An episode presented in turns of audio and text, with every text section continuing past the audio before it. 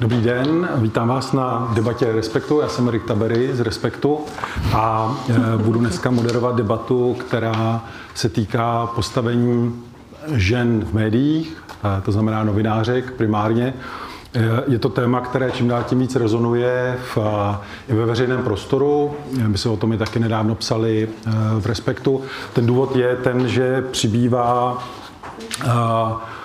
útoků na, na novinářky v online prostoru a hodně se debatuje o tom, jaké obecně má být postavení. Ženy si nemají být třeba i upravené, nějaké pravidla, nějaká pravidla, jak ochránit kolegyně, které jsou vystaveny různým útokům. A já mám velkou radost, že můžu přivítat k tomuhle tématu novinářky, kterých si vážím. Jenom jednu, na úvod jednu informaci, měla tady být Sylvie Hodr, ale a oni trhali osmičky a trochu se jí to zanítilo, takže a, tady nemůže být s, ná, s námi, ale a Andrea Procházková, moje kolegyně, byla tak hodná, že rychle zaskočila. Ale začnu nejdřív s představováním a, od mé levice. A, vítám Lindu Bartošovou. Ahoj. Ahoj. Dobrý večer. Potom Andreu Procházkovou. Dobrý den, ahoj. A Apolenu Rychlíkovou. Já moc děkuji, že jste přišli, a já než dám prostor kolegyním, aby odpověděli některé mé otázky, tak já jsem si vyjel, a možná jste si sami už někdy přečetli, protože to není úplně nový výzkum, který dělal Mezinárodní centrum pro novináře, kde byl taková velká výzkum vlastně mezi novinářkami, je to mezinárodní výzkum o tom, jakému druhu a násilí a v jakém počtu čelí v tom online prostoru. A já jenom, abych tak zarámoval vlastně, o čem se tady budeme bavit, tak vám některá z těch čísel přečtu nebo uvedu. Tak když takové celistvé číslo, sedmdesát tři procent novinářek uvedlo, že čelili online násilí v souvislosti s jejich prací. dvacet pět procent uvedlo, že jim chodí výhrůžky násilím nebo smrtí. osmnáct procent zmínilo, že ty výhrůžky mají nějaký sexuální podtext. patnáct procent zmínilo, že zažili, že buď to jim někdo ukradl nějaké jejich intimní fotografie a pak je sdílel veřejně, nebo že upravil fotografie na explicitní, a tím, že i přibývá různých technologií jako deepfake, tak přibývá i případů, kdy se ta tvář dá na nějakou pornografickou scénu. čtyřicet osm procent uvedlo, že čelí nějakým útokům, urážkám a tak dále prostřednictvím zpráv na sociálních sítích, a u řady z nich to potom přerostlo i do nějaký stalking. dvacet procent zmínilo, že ty útoky potom přerostly nebo se objevily i v offline podobě, což je samozřejmě ještě o kus vážnější. třináct procent muselo nějakým způsobem upravit svoji bezpečnost nebo řešit svoji bezpečnost, a některé ženy se musely i opakovaně stěhovat. dvacet šest procent uvedlo, že mají nějakou formu psychických problémů s těmito útoky spojenými, a dvanáct procent potom uvedlo, že dokonce muselo vyhledat i nějakou psychologickou nebo jinou pomoc, a třicet procent zmínilo, že nějakým způsobem potom cenzurují svůj účast na sociálních sítích, a dvacet procent z nich se stáhlo z nějaké sítě úplně, což budeme řešit vlastně i, i potom. A v neposlední řadě čtyřicet jedna procent zmínila, že ty útoky byly měly nějakou formu jako organizovaného činu. To znamená, že někdo někoho navedl nebo nějakou skupinu lidí, aby se těch útoků účastnila. A jako z mého pohledu jsou ta čísla docela, docela alarmující.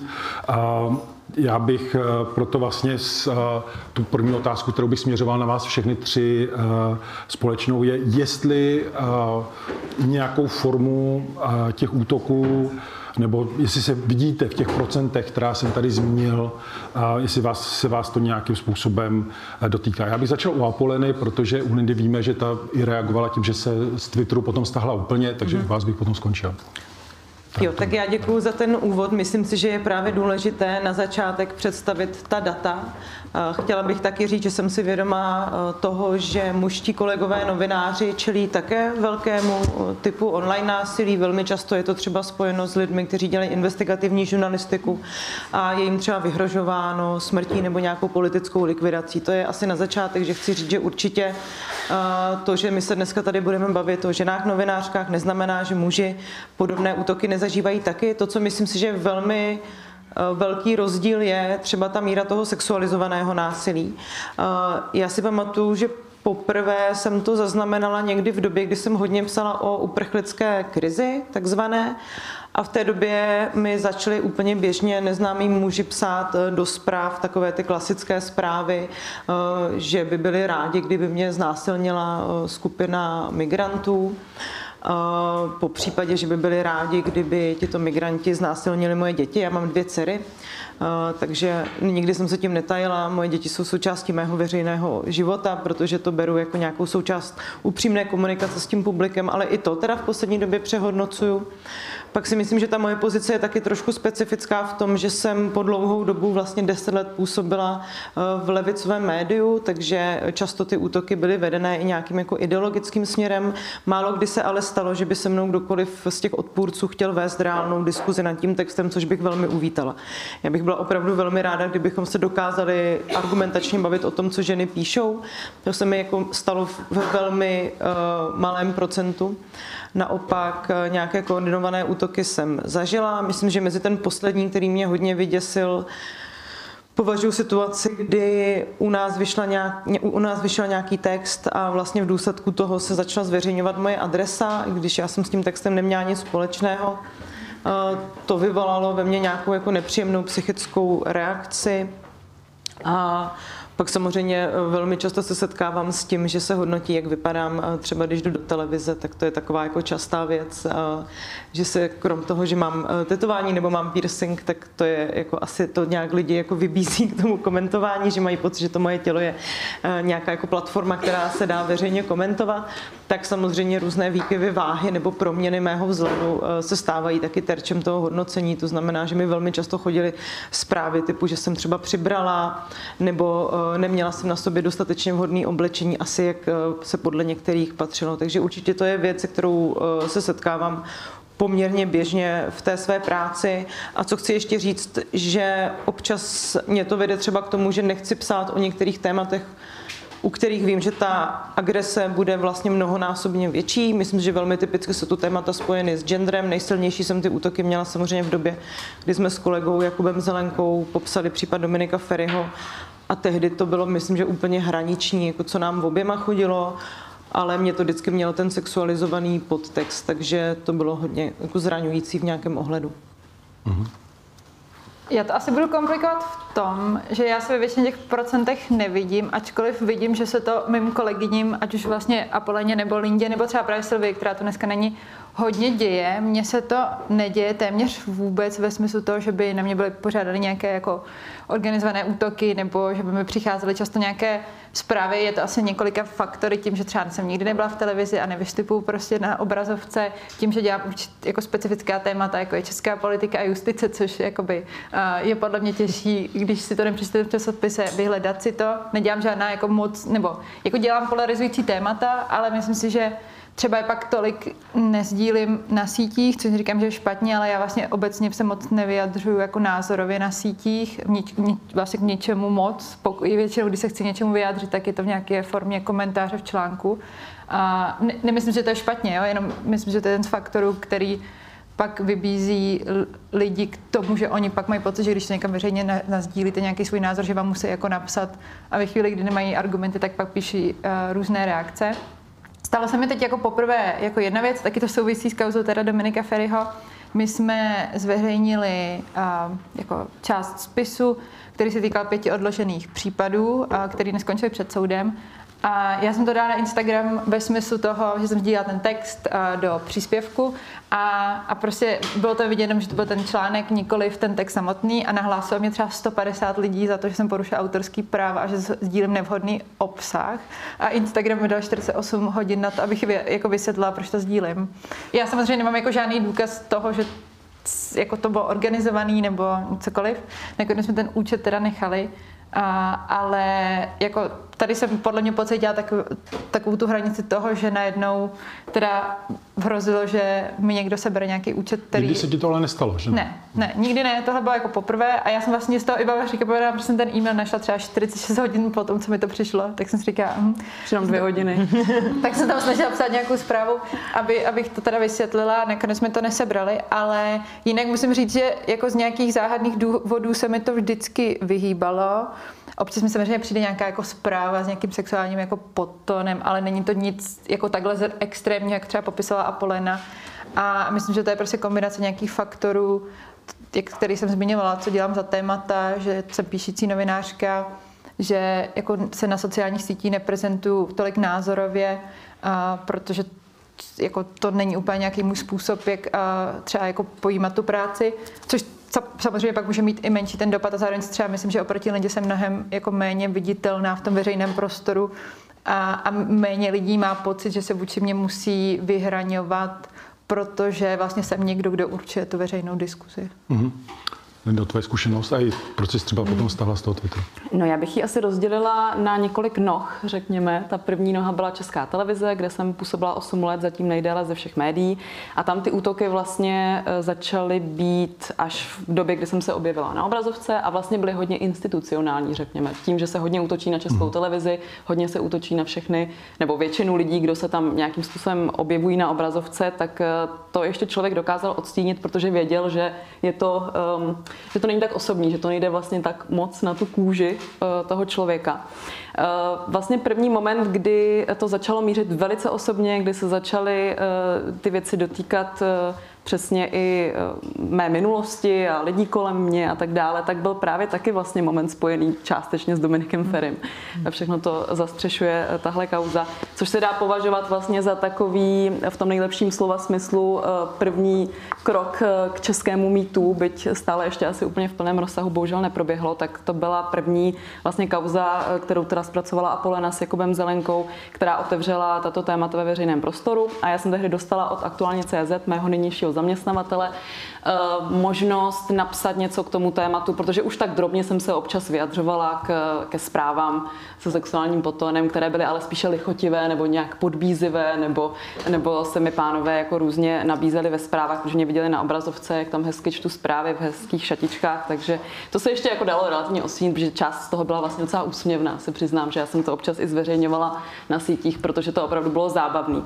Ale kdy to přestalo být zábavný, bylo, když jsem tuhle nabídku od aktuálně využila a napsala jsem vlastně svoje zkušenosti, které mám s nějakým jako nevhodným sexuálním chováním za celý svůj život, které byly barevné, které se samozřejmě týkaly jak mého mládí, dospívání, tak vlastně období, kdy jsem byla v soutěži Krásy, což už je nějakých dvanáct let zpátky, které ale vlastně pokračovalo v hodně podobných intencích, i když jsem byla v té televizi. A v ten moment jsem vlastně zbudila asi nějaký zájem, jakože tahle moderátorka něco dělá, nějak vypadá a vymezuje se vůči tomu. A to začal být vlastně polarizující moment mé osobnosti, který už vlastně nikdy neskončil a jenom se stupňoval a nejvíc se vyhrotil v momentě, kdy jsem odešla z České televize, kdy jsem začala vlastně dělat víc projekty sama za sebe, kdy jsem začala vystupovat autorsky, kdy jsem dala dohromady podcastovou sérii Krása, která extrémně trigrovala spoustu lidí a zejména mužů, což je samostatné téma, které asi možná se ho dotkneme, ale to by bylo na, na samostatný panel, který jsme ostatně udělali taky loni. Um, každopádně, když jsem začala zkrátka říkat vlastní názory a nebýt jenom uh, tou figurou, která naplňovala nějakou roli, kterou ta společnost vlastně ode mě očekává, uh, kterou jsem podle všeho naplňovala dobře, tím, že jsem nějakým způsobem jako profesně obstála v té roli v České televizi. Prostě hezky jsem četla ty zprávy, když to řeknu jednoduše, ale v momentě, kdy jsem z tohohle vybočila, tak to začal být velký problém a začal to být velký problém, zejména protože jsem se víc jako vyjadřovala, jak jsem říkala, autorsky, ale i feministicky. Začala jsem si zvát takové hosty, hostky. Začala jsem se i vymezovat vůči některým projevům na sociálních sítích, protože to třeba pro mě v určitých momentech byl jediný kanál, jak to dát ven, jak ty věci nějak pojmenovat, jak je takzvaně call-outovat a tím třeba přispět k nějaké širší společenské změně. A tyhle všechny věci dohromady vlastně vedly k, řekla bych, měsíce trvající nenávistné kampani, která proti mě byla právě na tom Twitteru, která, kterou teda odstartovala hlavně ta série Krása, která vlastně neskončila až do chvíle, do začátku května, kdy jsem si ten Twitter po další takové vlně už smazala, protože jednak teda existují data, že už mnohem méně lidé opravdu konzumují ty vaše články nebo koukají na vaše rozhovory skrz linky, které tam dáváte, takže vlastně ani jako platforma pro šíření obsahu už to pro mě nedávalo takový smysl a ty negativa, které mě velice jako silně zasahovaly v té mé vnitřní psychice, v tom mém prožívání situací a mé práce, byly výrazně silnější a větší než to, co mi ten Twitter reálně přinášel. Takže vlastně proto jsem to zhodnotila. Stejně jako u mého odchodu z České televize jsem zhodnotila, co je pro mě zdravější a odešla jsem. Kdybyste mohli uh, obě popsat, zkusit popsat. Víš, že to něčem není úplně jednoduchý, ale uh, co člověk zažívá, když chodí tenhle ten druh útoků, a jak i v, těch, v tom mezinárodním výzkumu tam popisovali, když tím usínáte a ráno se probouzíte, že vlastně vám to jakoby chodí. Tak kdybyste mě popsat, co to s vámi dělá. Mm-hmm. Já jsem ještě chtěla vytknout před závorku, že já třeba v téhle souvislosti docela nerada používám slovo oběť. Já jsem se setkala i právě v nějakých mezinárodních vodách s tím, že se i doporučuje v souvislosti s touhle problematikou tohle slovo neužívat, bavit se třeba o adresátovi nebo o, o nějakém terči, nejradši se používá slovo terč, že to je terč té nenávisti. Myslím si, že to je často, to je popsané právě i v tomto výzkumu, je to vlastně jako lavina, že, že vy máte pocit, že děláte něco, co je součástí vaší přirozenosti, tak já třeba se živím jako komentátorka, živím se komentátorským psaním osm let, mám za to novinářskou cenu, přesto jakoby neustále je zpochybňovaná ta moje novinářská integrita, což si myslím, že hodně patří k té problematice, že vlastně co by žena, která komentuje politiku, komentuje velmi aktivně, jsem braná jako někdo, kdo nenáleží tomu odbornému poli. A vy najednou zjistíte, že nějaká pro vás úplně normální věc, která je součástí vaší pracovní každodennosti, to znamená, napsala jste komentář na tohle a tohle téma, vzbudí tuhle lavinu a dostáváte se do situace. Já teda musím říct, že já jsem si Twitter odinstalovala jako aplikaci a musím na to chodit přes normální prohlížeč, co zvládám většinou jenom na počítači, takže už jsem se od toho taky trošku odfiltrovala, ale v době, kdy mi chodily ty notifikace, tak jsem zjistila, že úplně obyčejného z mýho pohledu článku, se kterým neměl problém můj editor v rozhlase, takže zadavatel té práce, nikdo vlastně v celém tom procesu, takže se kolem toho vyrojí spousta nějakého dehonestačního obsahu nebo dehonestujícího obsahu, který vlastně velmi často mě nějak zesměšňuje. Většinou ty lidi vlastně jako nečtou si ten text, různě si protiřečí, ale už se to vlastně zřetězí do takové nekonečné laviny, plné úplně vytrhávání z kontextu, že člověk má pocit nejdřív, že se musí jako hrozně bránit. Nebo takhle, já jsem vždycky měla tu emoci na začátku takovou, že jsem byla jako hodně překvapená a naštvaná.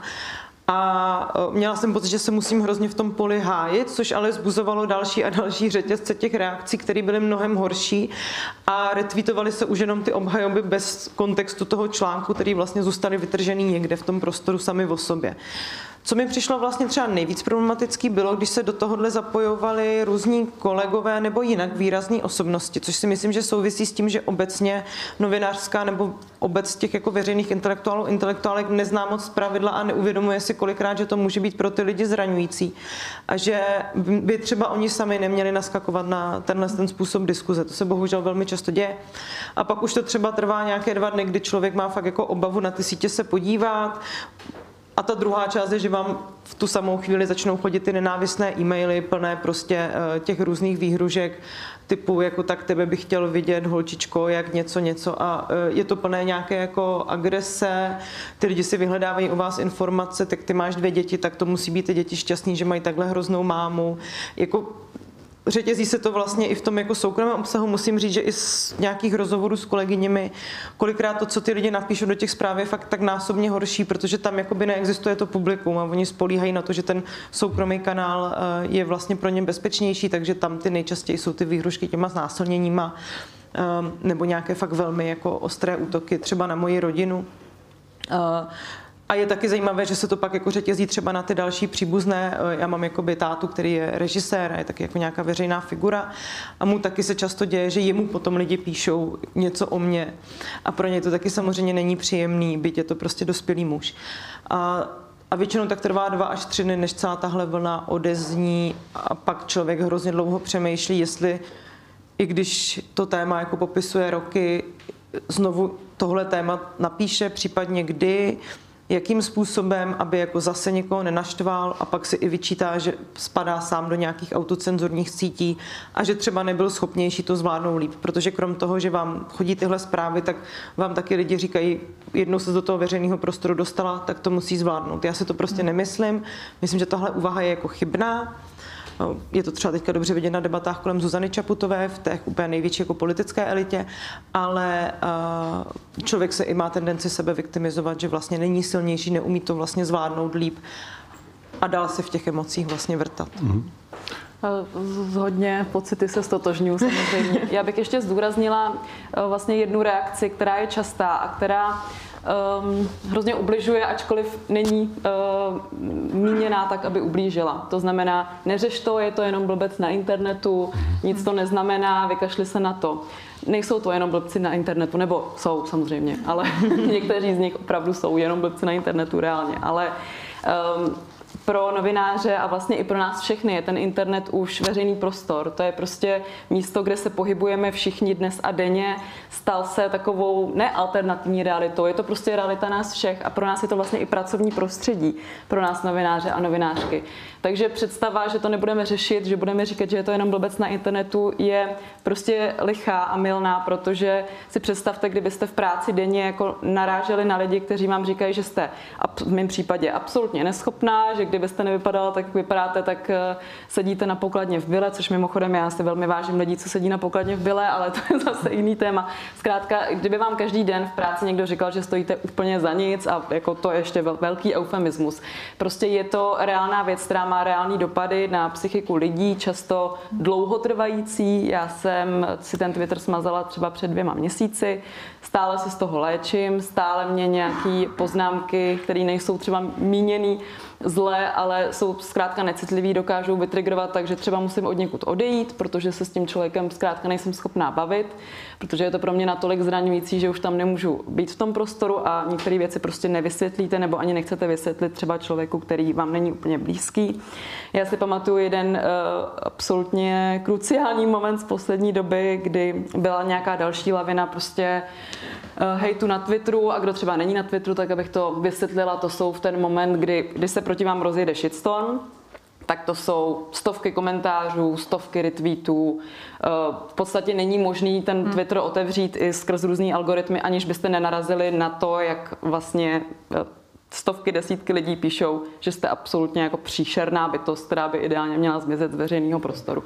Tohle se mi stalo, už ani nevím, jaký to byl rozhovor, pravděpodobně nějaký další, co se týkal prostě menšin, rovnosti, genderu, feminismu, to jsou prostě věci, které to spustí na tom Twitteru vždycky a okamžitě, protože je to síť, která podporuje, živí a sytí kulturní války.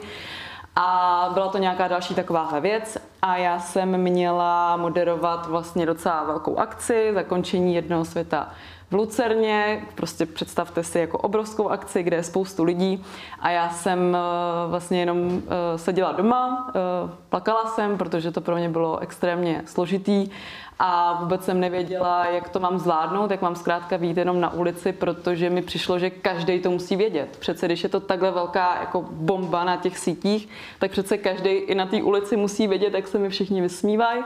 A v tenhle moment já jsem vlastně měla vstoupit na pódium a, a tvářit se sebevědomě, profesionálně a mluvit k lidem. Určitě jsou horší momenty, jo. Moje adresa se pokud vím nikde nezveřejňovala, neutočil nikdo na moje děti, protože je nemám, ale určitě by se to dělo, kdybych je měla. A tohle jsou všechno hrozně zraňující věci a fakt mě mrzí Apoleno, že to musí zažít a všechny další ženy. Ale i tohle třeba pro mě v mém světě, tohle byl jako hraniční moment, kdy jsem si říkala, že, že jako fakt nevím, jak to mám zvládnout, jak mám tu situaci řešit. Jo? Jako, že nemůžu odvolat tuhle situaci, pak mi jako pomohl hrozně jeden člověk, který tady dnes sedí, za což moc děkuju, ale, ale prostě kdyby tam třeba ten člověk nebyl, tak já vůbec nevím, jak to udělám. Jo? Takže potom vás to vlastně omezuje i v tom pracovním výkonu a to nejenom, když máte jít moderovat akci, ale přesně jdu dělat rozhovor, další rozhovor, který je prostě o nějaké emancipaci nebo o zrovnoprávnění a tak dále a už dopředu vím, že se to stane, takže už člověk jde s trošku se staženým žaludkem, i když je to téma, který ho extrémně zajímá, baví, ví, že do toho veřejného a mediálního prostoru patří, chce ho tam dávat, ale stejně má kolem toho prostě spoustu jako skličujících pocitů, protože ví, že přijde další shitstorm zaručeně. a spoustu dalších pocitů. No. Jako stud, jako ohromný stud, který člověk má, protože má pocit, že, protože začne pochybovat a začne mít pocit, že ty lidi mají pravdu. I když racionálně ví, že ne, že prostě, hmm. nebo takhle, samozřejmě oddělujeme tady kritiku od hejtu, jo? Já mluvím teď od hej, o hejtu, o opravdu jako osobním hejtu, nikoliv o tom, že někdo napíše uh, tohle a tohle v tom rozhovoru bylo špatně, myslím, že to mohlo být lepší, nebo chyběla tam tahle a tahle perspektiva, to je v pořádku, jo? To prostě patří k té práci. Já mluvím opravdu o osobních útocích, který prostě nutí člověka se hodně stydět, hodně o sobě pochybovat a v nemalých případech nebo v nemálo případech nutí ty ženy úplně odcházet z toho veřejného prostoru. A to je hrozná škoda, protože nám tady pak chybí. Já jsem dneska vlastně moderovala shodou okolností v Evropském domě kulatý stůl k tomu vlastně, jak omezovat nebo jak, jak se bránit, jak bojovat násilí na političkách a veřejně aktivních ženách. V jeden moment tam vystoupila jedna, jedna politička, kterou nebudu jmenovat, že to byl jako bezpečný prostor, nenatáčelo se to, takže to nechci vynášet ven.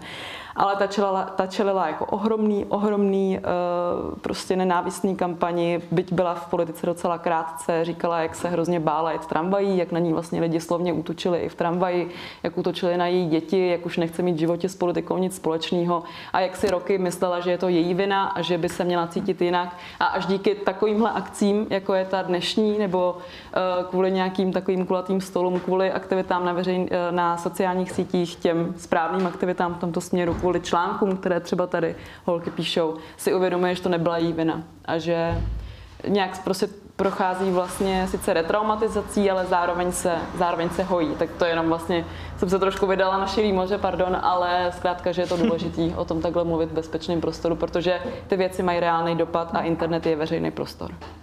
Tam je, ještě jsem chtěl zmínit jednu věc, že, jak říkala Apolena s těma útokama, nebo že se to potom šíří i třeba na toho tátu, to v tom výzkumu taky vyšlo, že velice často ty útoky potom se roz, jako rozpliznou, že míří na děti, příbuzný, mnohdy také, což je vzhledem k naší profesi také problém, i na respondenty, kteří jsou v těch textech, což vlastně ještě šíří dál ten, ten, ten zásah.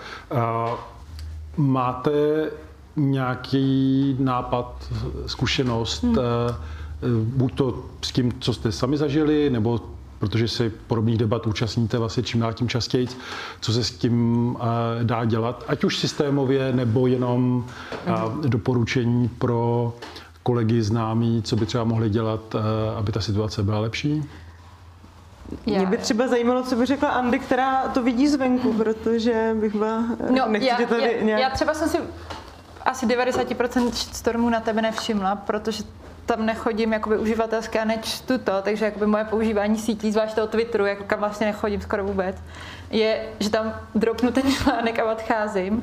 A jediný zdraví. Vůbec mě jakoby nezajímá, co tam ty lidi píšou. Já se omlouvám se tady a určitě tam píšete něco, ale mě to vlastně jako je jedno, protože, protože mám pocit, že jako to, já nevím, když někdo bude mít nějaký jako problém s mým textem nebo bude něco říct, tak existuje e-mail, který, který se jako používá pořád a pořád mi chodí reakce na články i od mladých lidí uh, do e-mailu. Takže já vlastně vůbec tady to jsem ani nezaznamenala, hmm. takže když to oznamovala, tak jsem až zpětně se o tom bavila s lidma, a kterým jako vysvětlila, co se tam děje. Já prostě nějak mám pocit, já souhlasím, že to je veřejný prostor, ale zároveň si myslím, že to jako nejde takhle jako změnit, jo? Že jako jednotlivec. Že mám pocit, no, že to vždycky obrátí proti tomu jednotlivci, který to chce změnit, a že jakoby to nejde vlastně. Kdyby, kdo, kdyby se kdokoliv z nás teď rozhodl, teda jako říct, teď vychováme český Twitter nebo sociální sítě, tak to jako bude uh, bez výsledku, až ten člověk bude na pokraji zhroucení. A proto tak, je potřeba to řešit právě systémově systém, a nějak komunitně. A, a tak, takže jako, jako moje osobní řešení je, že vlastně nedávám názory. A ne proto, že bych si něco nemyslela, jasně, že si něco myslím, ale uh, protože mám pocit, že jako m- mojí práci je ty názory přetavit do těch textů. To vnímám jako primární cíl, jako největší jako dopad, který já můžu mít, protože mi přijde, že na těch sociálních sítích se strašně rychle všechno vytrhává z kontextu. Viděla jsem to jako ve svém případě, viděla jsem to v případě jako kolegů toho, kdy jedno blbý slovo použijete a najednou je z vás fašista, komunista, prostě Bůh ví co, jo. A, a takže to nějak vlastně nedělám, čím starší jsem, ve smyslu toho, že když mi bylo dvacet, dvacet tři, tak uh, jsme samozřejmě psali spoustu věcí na ten Twitter, a to jsem začínala v Respektu, a tehdy za mnou přišel, přišel prostě Ondřej Kundra a říká, hele, možná byste neměli jako psát. A to ještě byl ten Twitter v začátcích, ve smyslu toho, že jako některé věci třeba jako není potřeba dávat do toho prostoru, aniž bych to měla třeba v té novinářské práci. Já neříkám, že to je správný. Jo, do určité míry. Jsou to dvě odlišné věci, že jedno hmm. je jako držet nějakou střídmost, notabene, že ty jsi hlavně jakoby zpravodajská, jako zpravodajka, hmm. to znamená, ty se lidi píš, ptáš hmm. a, a jako referuješ. A něco jiného třeba, jako, co dělá Polena, kde je to víc mm. jako názorová novinařina, no, tam jako ze své podstaty mm. člověk víc vstupuje do těch sítí mm. s nějakým... A to jsem zmínila jako na začátku, jo, ale zároveň si myslím, že to i souvisí s tím, že jako jak moc aktivní na, na tom Twitteru budu, tak, tak moc vás ty lidi budou ptá, brát jako nějaký referenční bod, proti kterému je potřeba se pořád já se, vymezovat. Já no. se teda myslím, ale, že, že vlastně ta nenávist se děje, i když děláte jenom svoji práci a na ten no. Twitter moc nic nepíšete. Právě, no. jako to, to je možná jako jedna věc. Hmm. Já jsem teď absolvovala, já jsem byla v Mechelenu v Belgii na takovém čtyřdenním setkání investigativního novinářstva z celé Evropy a šla jsem tam záměrně na kurz, který se jmenoval Jak zvládat online násilí.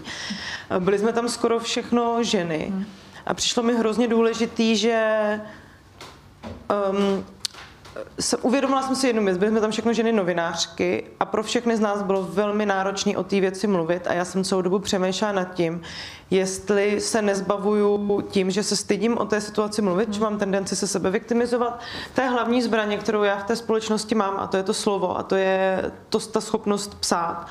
Protože tím, že se člověk stydí o tom mluvit, tím, že se stydí o tom psát, Uh, tak to jakoby jenom vytlačí někam za okraj, ale ta věc tam jako reálně zůstává, zůstává nepovšimnutá. Nicméně uh, tam byl takový školitel, který nám jako vysvětloval ty zákonitosti uh, těchto online útoků, ze začátku i bez nějakého genderového rozdělení.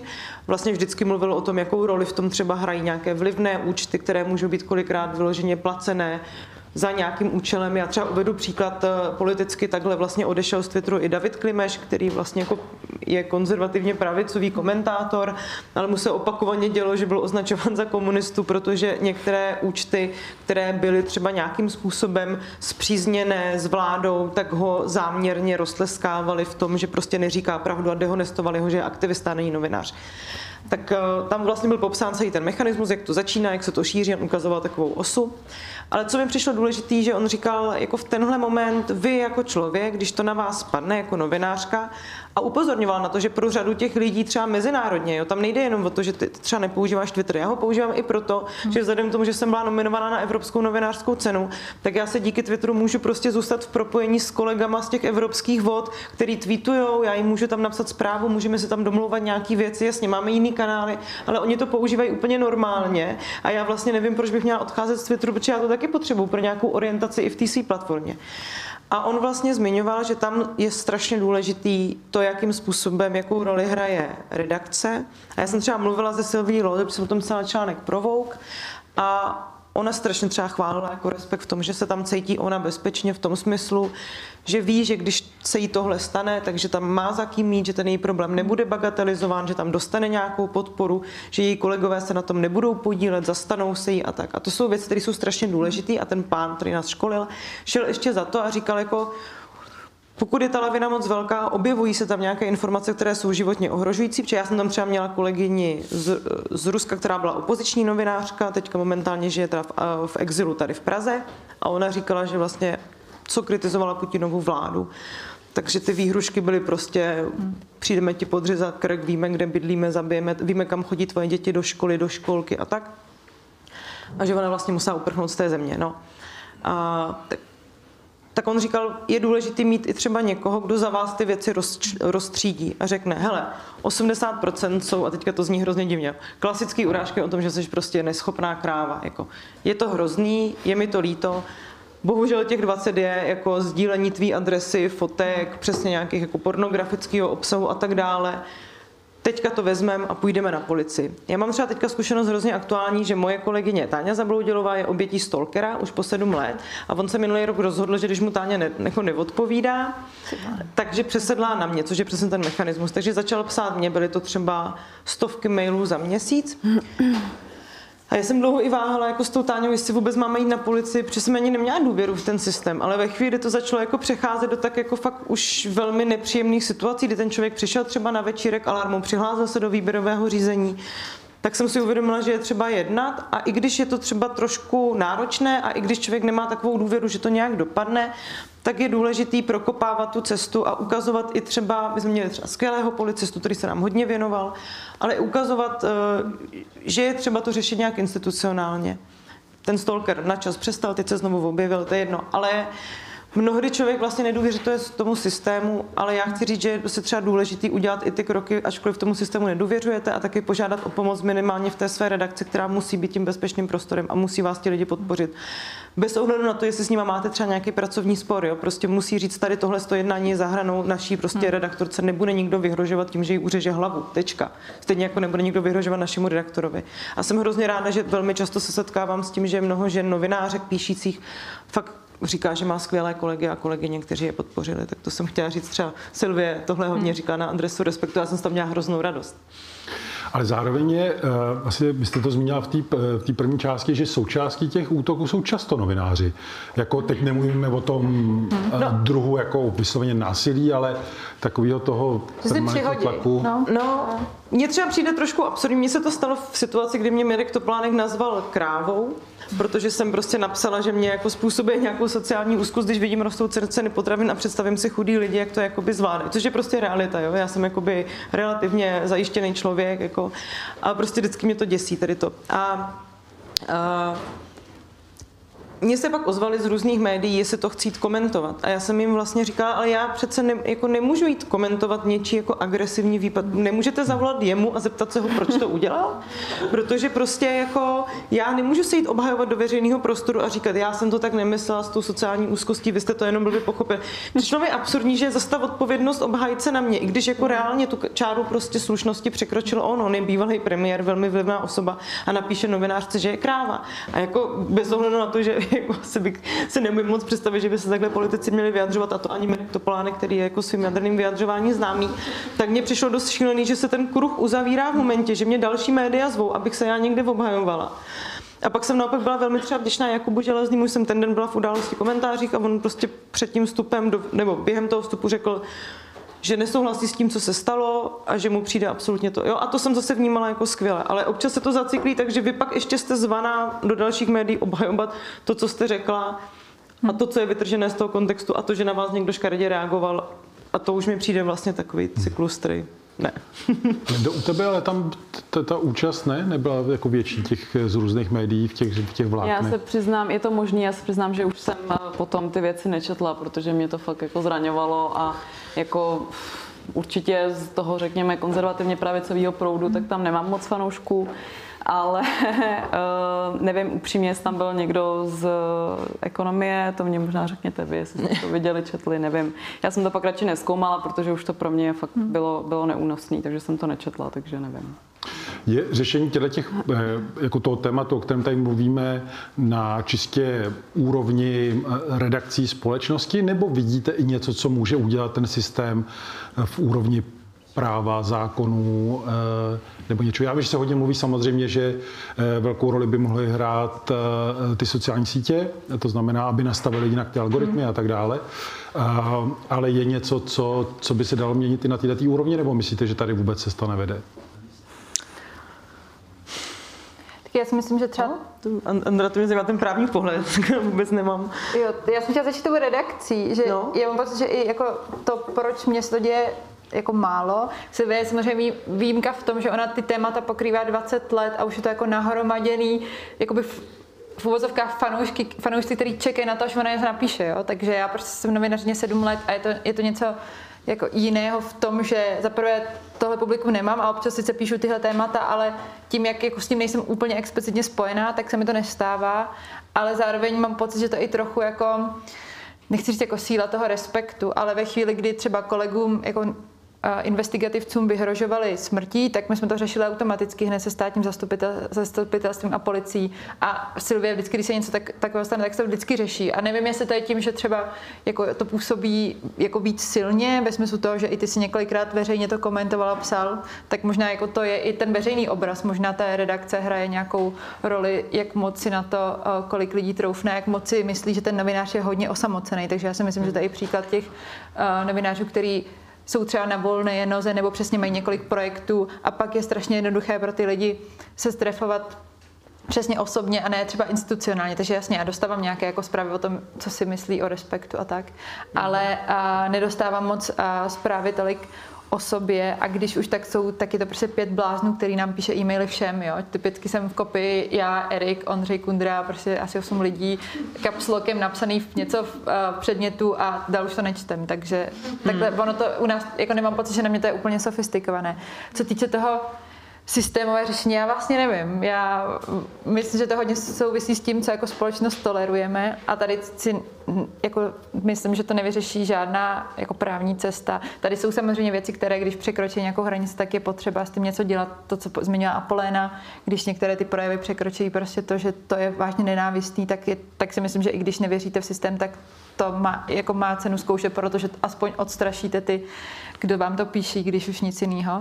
A zároveň si myslím, že ten systém na tom není tak extrémně špatně, že občas se stane, že on zafunguje, ale a já nevím, jestli existuje nějaké jako systémové řešení, které by vyřešilo společenský problém a to, co nám přijde akceptovatelné, a protože v tom má Linda pravdu, jako to je stejný veřejný prostor a myslím si, že část těch lidí by to klidně nám řekla osobně, kdyby nás potkala. To je na tom možná to nejhorší. No já teda musím říct k tomuhle tématu, taky jsem se nad tím zamýšlela, že mě se to kromě jednoho pána, který byl fanoušek S P D a honil mě na Kavčích horách, že jsem měla kritický rozhovor s Tomiem Okamurou, tak se mi nikdy vlastně nic jako v analogovém světě hmm. nepřihodilo. Vlastně nikdy za mnou nikdo nepřišel, hmm.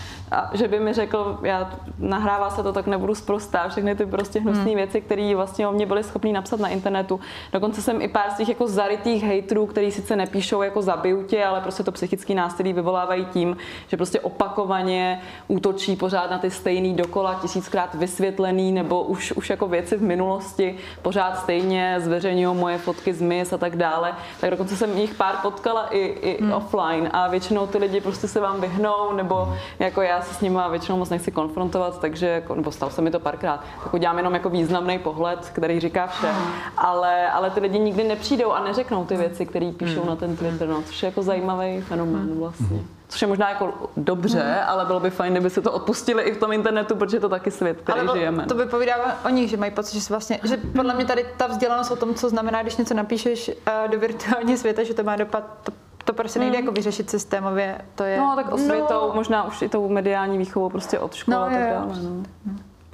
Já bych tam ještě rozlišovala možná dvě roviny. Jednak jsou lidi, kteří vám prostě píšou hnusné zprávy, ale pak jsou právě ty koordinované útoky hmm. skrz ty vlivní sítě, které mají jako různou síť podporovatelů a prostě reálně se ukazuje, že můžou být napojeny na různé strany a to už je jedno, jestli to je prostě ANO nebo O D S. A to si myslím, hmm. že bychom my jako novináři a novinářky jako měli rozkrývat, hmm. na ty profily upozorňovat a třeba z nich nečerpat informace pro naši práci, což se jako u některých těch účtů regulérně stále děje. Další věc je systémová, která si myslím, že je jako jednoduše řešitelná nebo není jednoduše řešitelná, ale souvisí samozřejmě s tím, že my jako Česká republika dlouhodobě stagnujeme v nějakém žebříčku rovnosti žen a mužů. A stále máme velmi nevyrovnané počty, co se týče veřejného zastoupení žen a mužů. A pro každou ženu, která vstupuje do veřejného prostoru, je to tak trošku risk. Může se vám stát, že prostě projdete bez problémů, ale může se vám stát, že napíšete jeden text, kterým se někým, někomu znelíbíte, a z někoho oblíbeného, což tě nechci strašit, Andreo, nebo z někoho neproblémového, se stanete někým nenáviděným. A souvisí to i s tím, jakým způsobem je ta moc v té společnosti prostě rozdělena a s tím, že reálně jako my nejsme tolik zvyklí na to vídat sebevědomé ženy ve veřejném prostoru, které třeba mají názory na politiku, na právní problematiku, které jsou expertkami.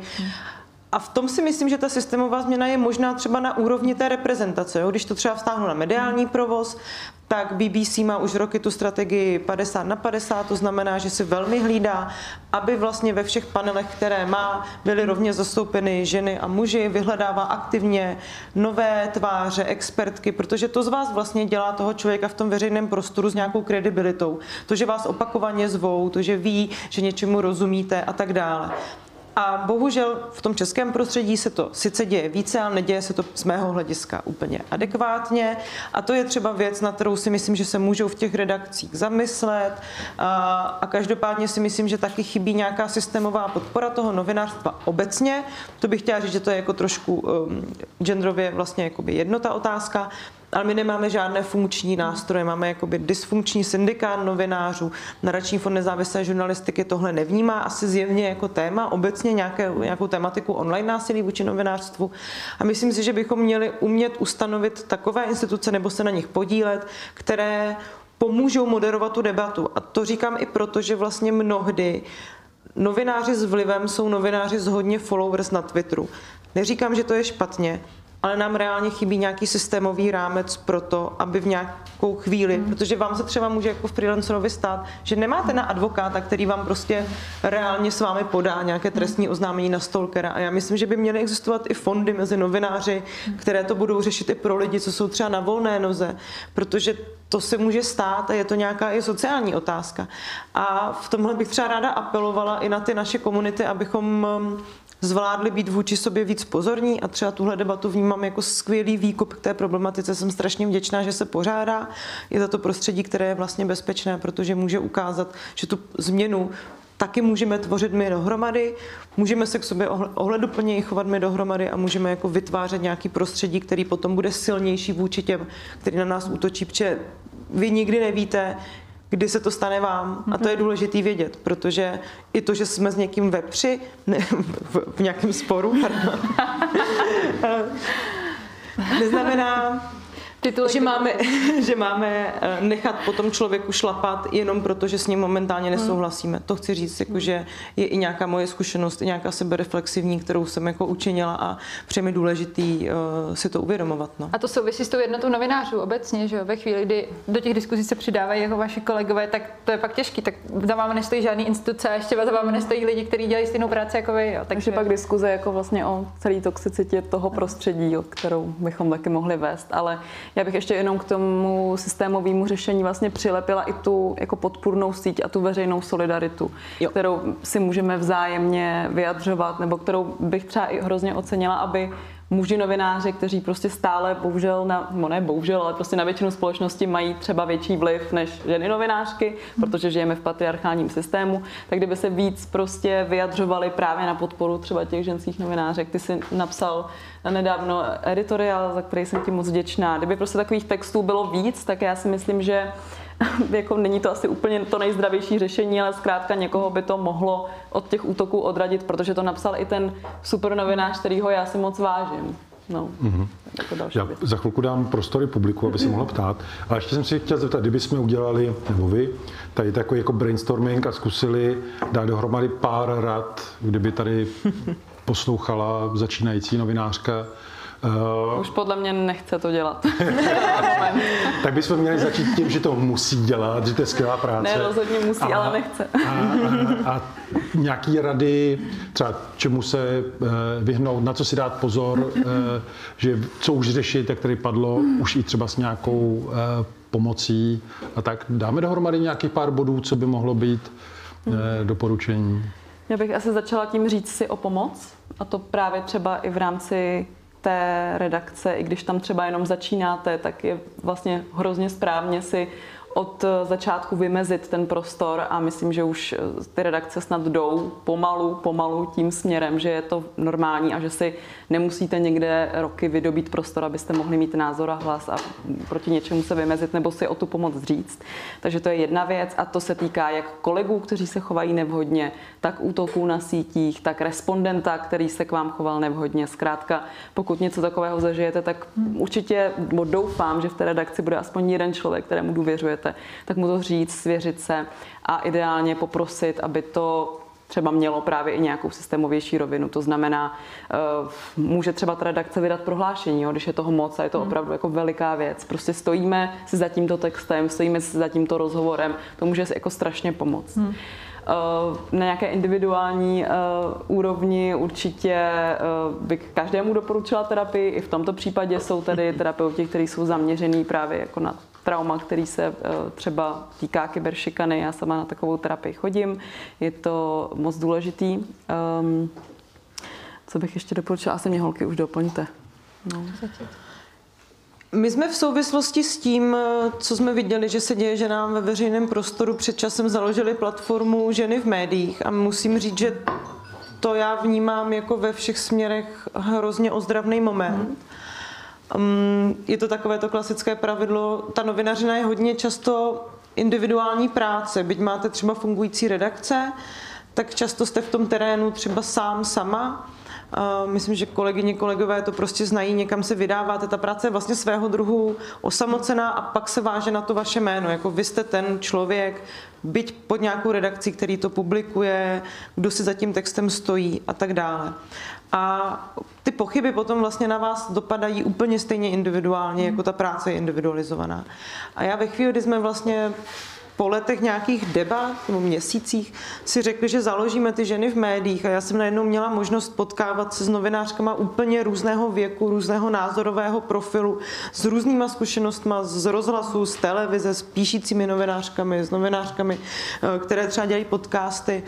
Tak mi došlo, že vlastně ten moment toho sdílení, kdy si o tom můžeme říct a společně třeba vymýšlet i nějaké programy, jak se povzbudit, na koho apelovat, že je vlastně mnohem funkčnější, než když člověk stojí sám a snaží se volat o tu pomoc. Ale když si to vlastně nějak v úvozovkách racionálně a logicky se sadí a řekne, dobře, tak děje se tohle, tak my můžeme udělat instituci a ta instituce vás bude hájit a ta bude vybírat třeba peníze pro ty nejhorší případy, to znamená pro nějaké stalkery, může vám to financovat.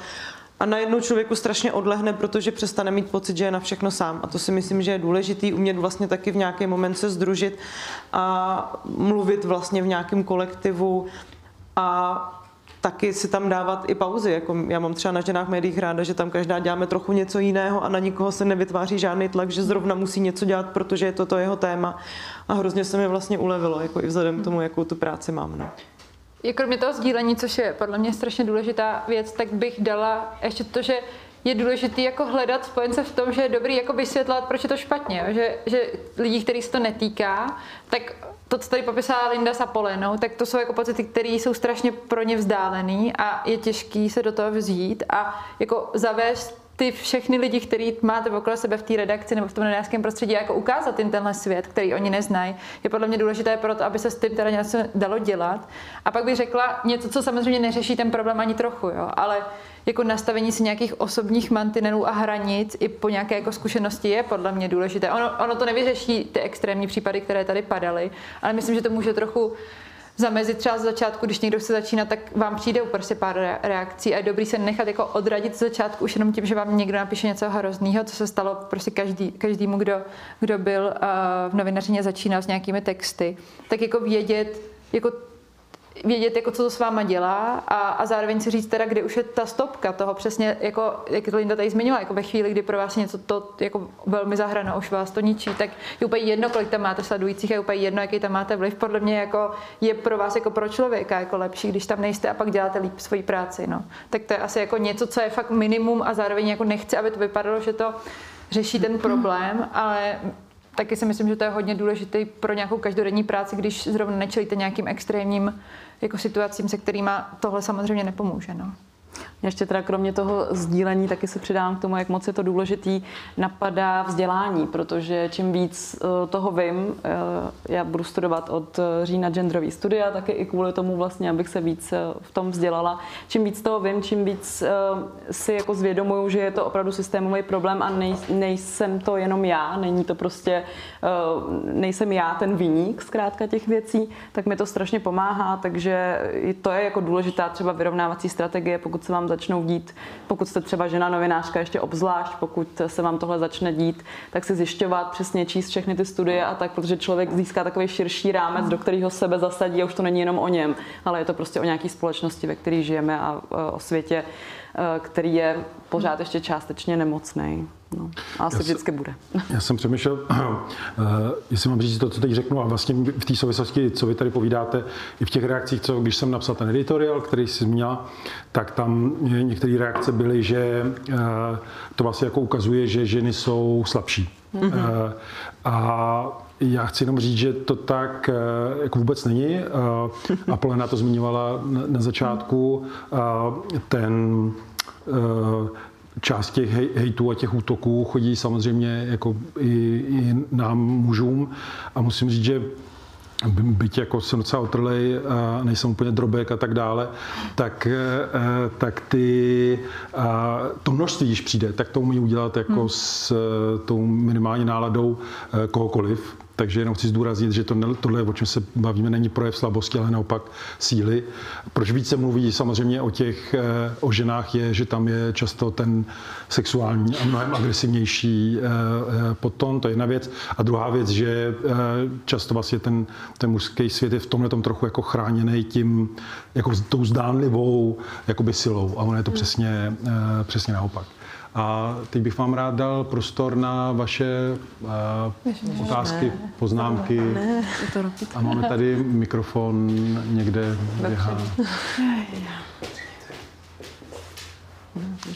Tak se hlašte, máte jedinečnou...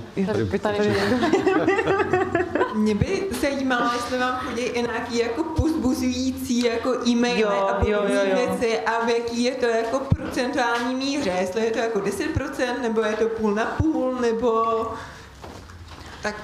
Ne, já myslím, že tohle něco, co jsme zapomněli říct, já jsem jo, se to jo. uvědomila teďka ke konci, úplně skvělý, že se na to ptáte, jo.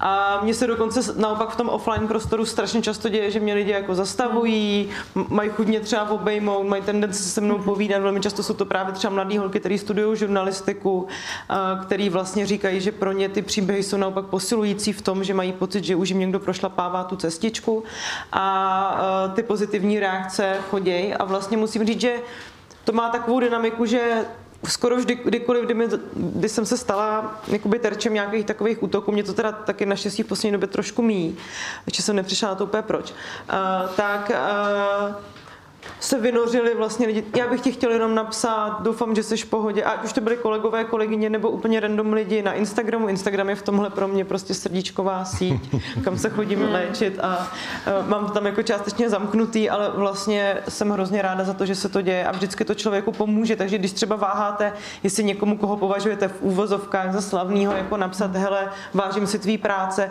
vždycky to udělejte, já osobně to dělám vlastně skoro kdykoliv, kdy můžu, vůči různým lidem, který hmm. mám pocit, že čelí nějakým útokům a strašně se to vyplácí, ty lidi mají pocit, že prostě v tom nejsou sami, no. Mm-hmm. Souhlasím se vším. Je to, je to jako extrémně důležitá protiváha, která kdyby nebyla, tak bych asi třeba část, ne, že bych třeba nutně se vzdala novinařiny, to ne, myslím, že člověk by vlastně neměl moc dávat ani na jeden typ reakcí ideálně, ale třeba bych se vzdala nějakých svých projektů, které se zaměřují na to, jako na nějakou ženskou emancipaci, ženské osvobozování a tak dále, protože jsou pro mě důležitý, ale zároveň vím, že u té druhé části společnosti, která si tohle nepřeje, která si ty silné ženy nepřeje, to vyvolá vždycky nenávist. Takže když vím, že to dělám pro někoho, komu to reálně pomáhá a ten někdo mi napíše, tak mi to dává sílu udělat další takový projekt, zkrátka. No, takže je to, je to skvělý a pište. A ne vždycky třeba uh, přijde odpověď. Já se přiznám, že jako jsou prostě fáze, kdy jsem přehlcená extrémně věmi a nestíhám odpovídat, ale už jenom to, že to vidím, že, že si někdo našel čas tu zprávu napsat, hmm. je hrozně důležitý a fakt uh, zásadní často pro pro hmm. pokračování a jako v té práci a v těch projektech. Jo, a ještě chci říct, že ty zprávy nemusí být jako jsi skvělá, mám tě hrozně ráda, já třeba hodně ráda jakoby typy komentářů, které jsou, hele, já jsem třeba v tom komentáři nesouhlasil s tímhle a s tímhle, ano. ale jako to, co se ti děje, považuji za úplně za hranou, přesně. Jestli budeš mít čas jakoby argumentovat si se mnou, tohle budu hrozně rád ráda a to je hrozně třeba super, protože já se ráda s lidmi bavím o své práci a přijde mi to důležitý, ne, nevyvízejme vás tady k tomu, abyste nám psali ty srdíčka, ale vlastně jako já mám ráda jako to, můžete, jo. Taky můžete, ale já mám ráda tu normální diskuzi na tu novinařinu, která si myslím, že úplně vymizela a je to jako důležité to do ní vrátit, protože nás to taky jako poličťuje. Jo, no hlavně, hlavně to řeší ten problém toho, že když máš nějaký hejt, tak je zpochybně jako osobu a vůbec tě nebere jako tu, tu tvoji práci vážně. Já myslím, že tohle právě naopak ukazuje, že berete tu práci vážně, což je ten důvod, proč ty lidi jsou ve veřejném prostoru a to je podle mě jako to, co, to, co zmínila Apolena. Mm-hmm. Tak máme nějaký další dotaz? Tady. Tady stačíme? Nebo už moderuješ? Jo, prosím. Já, já vás zdravím. Mě napadá to, že vy jste mluvili o těch různých hejtech a negativních zprávách. Máte třeba zmapovaný, v jakém procentu vám třeba ty zprávy píšou muži a v jakém ženy? Protože to může být asi taky docela zajímavý, když žena ženě napíše něco nenávistného a naopak muž se k tomu nějakým způsobem odhodlá. Jo. Tak jestli i to nějak víte, nebo jestli to prostě neřešíte, je to prostě člověk a je to jedno, kdo to je. Díky moc. Hmm. Dobrá otázka. U mě teda, děkuju za otázku, u mě teda v drtivé většině muži, opravdu. Mm-hmm. Jako je to třeba devadesát pět procent, mm. řekla bych až. občas něco přijde od ženy a je to většinou přesně třeba nesouhlasím prostě vůbec s jakoukoliv jako feministickou vizí společnosti a to je jako zásadní prostě rozpor vnímání třeba a to jako nevím, si to... představuji, že to ti fakt někdo napsal, nesouhlasím no. s feministickou vizí společnosti. Úplně ne, ale v tomto znění jako... nesouhlasím s feministickou. Tak většinou je to jste, přehna, jste přehnaná a já si přeju, aby nám muži otevírali dveře a odchytili nám a tak. To ti psala Daniela Kovářová, ne? Uh, no, například tento typ. Ale, anebo prostě zkrátka jsem, jako nelíbí se jim, jak vedu rozhovory, nejsem jim sympatická, to je všechno v pohodě. Ale vlastně ženy strašně málo kdy napíšou fakt hnusnej hejt, který vás zabolí jako úplně do morku kostí, jo, který míří opravdu prostě na, na tu vaši integritu, na tu vaši identitu. To jako v mém případě opravdu většinou dělají muži, protože si pro mě, nebo pro nás ženy obecně většinou jako přejí výrazně jiné role, než my všechny tady asi zastáváme. Já dneska ještě opět zmíním ten kulatý stůl, který jsem moderovala, kde Marie Hřmanová, skvělá vědkyně z Akademie věd, dělá právě výzkum, tady nemám napsaný, já si to pamatuju, dělá výzkum na, právě na tohle téma, který tady dnes spolu probíráme, my máme spolu taky rozhovor ve středu a říkala, že nejvíce nenáviděné skupiny na internetu jsou Romové, ženy muslimky a veřejně činné ženy, aktivistky, které zpracovávají nějaká politicky citlivá témata nebo společensky citlivá a pracovníci neziskových organizací. To jsou nejvíc nenáviděné skupiny na internetu a nejlepší pozici mají ženy v české společnosti, pokud jsou buď ženy pečovatelky, matky a jsou s, tý, s tou rolí absolutně identifikovány, anebo femme fatale. Ale ten styl femme fatale, která to dává na odiv a dává to na odiv hlavně kvůli těm mužům, tak tyto dvě ženy vlastně jsou zase nejvíce oblíbené na internetu. Tak to něco říká hmm. vlastně o, o společenské náladě a tomu, kam hmm. jsme se posunuli, nebo neposunuli. Já jsem teda matka deset let a jsem už dost tou roli podle mě identifikovaná. A, a... Ale k tomu děláš ty věci a máš ty feminizmy, ale, ale není dobře. Ale mně se právě děje a myslím, že to souvisí s tou mojí mateřskou rolí, že jako na mě třeba skrz tu mateřskou roli hodně ženy hmm. útočí, že to je pro mě vždycky hodně zraňující, že když třeba píšu o tématech související se slaďováním nebo s věcma, a to já jsem jako i do ní určitý míry jako kritičkou slaďováním, že si myslím, že dobrý slaďování prostě neexistuje. A, ale v těchto momentech se mi velmi často děje, že na mě útočí ženy, které vlastně mají tendenci mi vyčítat, jo, kdyby se raději věnovala těm svým dětem, kdyby se vlastně raději pečovala o ty svoje děti. A to je jako strašně smutný, protože vy máte pocit, že si jako představujete, a to samozřejmě nejde, jo, jako já nechci, aby si lidi mysleli, že jako já si představuji nějakou lepší společnost, která je pro všechny. Já si myslím, že um, tak to ani být nemá, jako že, že se mají se mnou nějak sto procent identifikovat, ale vlastně jako já mnohdy popisuju problémy, kterým oni sami čelej. Ale ta internalizovaná mizogynie není něco, co jako souvisí jako s genderem. To prostě souvisí s tím nastavením té společnosti a právě jako ta moje mateřská role se potom stává jako terčem toho zpochybnění, protože já přece nemůžu být dobrou matkou v očích mnoha žen, protože uh, se pohybuju v tom veřejném prostoru, takže buď na děti, ještě můj jako partner byl na rodičáku s, s druhým dítětem, jo, takže to bylo období, kdy opravdu já jsem o tom dala rozhovor do nějakého hrozně mainstreamového časopisu, třeba jako Žena a život, který ještě pojmenovali táta nebo máma dětem, je to jedno. A jako ty, ty čtenářky toho časopisu z toho byly fakt dost otřesený, že jim tam nějaká dvacetipětiletá holka říká, že je to prostě jedno. A byla jsem vnímána jako ta kariéristka, která vlastně jako odhodila ty malé děti a jde si za tím svým a vlastně nikdo moc nezkoumal to pozadí, který bylo jako velmi křehký a náročný i v rámci toho vztahu si to vlastně nějak vykomunikovat. Takže ano, třeba v souvislosti s mateřskou rolí se objevují jako velmi často hejty od žen, které prostě nějak špatně nesou, že se dostatečně zjevně podle nich nestarám o svý děti. A je to vlastně bolestivý. Jako, takže... Zajímavé, já když napíšu nějaký genderový emancipační text, tak mi nechodí jakoby hejty, ale skoro půl na půl muži ženy, kde ty ženy říkají, že to je svět, který je tragický a ty jsou nešťastní, do čeho vyroste jejich syn. To mi píšou docela často. No, no. Slušně, ale jako, jo, jo, jo. že... Strážkyně řádu. Ano, no. ano, ano. A jako ono to třeba fakt není hnusný kolikrát, ale je to vlastně zraňující, protože když vám někdo prostě řekne, že jste špatná matka, hmm. tak se to jako blbě vysvětluje, že nej jste prostě, nebo jako proč to hodnotíte. Ale jako lidi, u těch matek je to taková věc, to je tak jako sociologicky prokázaný, že lidi mají nějakou představu dobrý matky a to je vlastně, když to nenaplňujete a to ty ženy v tom veřejném prostoru prostě velmi často nabourávají, protože vlastně to slaďují a tam už je nějaký pole zranitelnosti, který je vlastně jako strašně těžko uchopitelný. Hmm. Hmm. Máme nějaký další dotaz? Tady pán, souhlasím.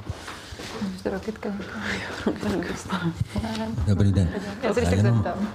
V podstatě máte svým způsobem ve všem pravdu, ale já se ale, musím... Ale. Ale, ale, ale, ale. No, tak to bývá, že? Tak se i vy ptáte, to je novinářská otázka. Vždycky, jasně, jasně, ano, děláte to výborně, ten politiku výborně, ale, tak, tak, ale. Kde je Unie novinářů? Kde co? Unie novinářů, no. no. Tak proč se vás nezastane? V každé profesi, já teda jako to říkám, jako řečnickou otázku, ale nicméně si myslím, že v každé profesi vznikají tyhle problémy, to není jenom u novinářek, ale, ale o to ani nejde, jde opravdu o to, profesně by se vás měla zastat podle mě Unie novinářů, protože podstata vaší práce není v genderu, opravdu, i když ho chcete studovat do hloubky, jak vidím, ale prostě skutečně v tom, co si myslíte třeba k politice, nebo k tomu... Tak ty útoky jsou jakoby genderovaný, že jo? A to by měl, podle, ta, podle mě ta Unie by to měla zveřejnit, měla by o tom mluvit a tak dále. Měla by to ostrakizovat, ten problém, který tady existuje, že teda není genderový, ale že to je i profesí.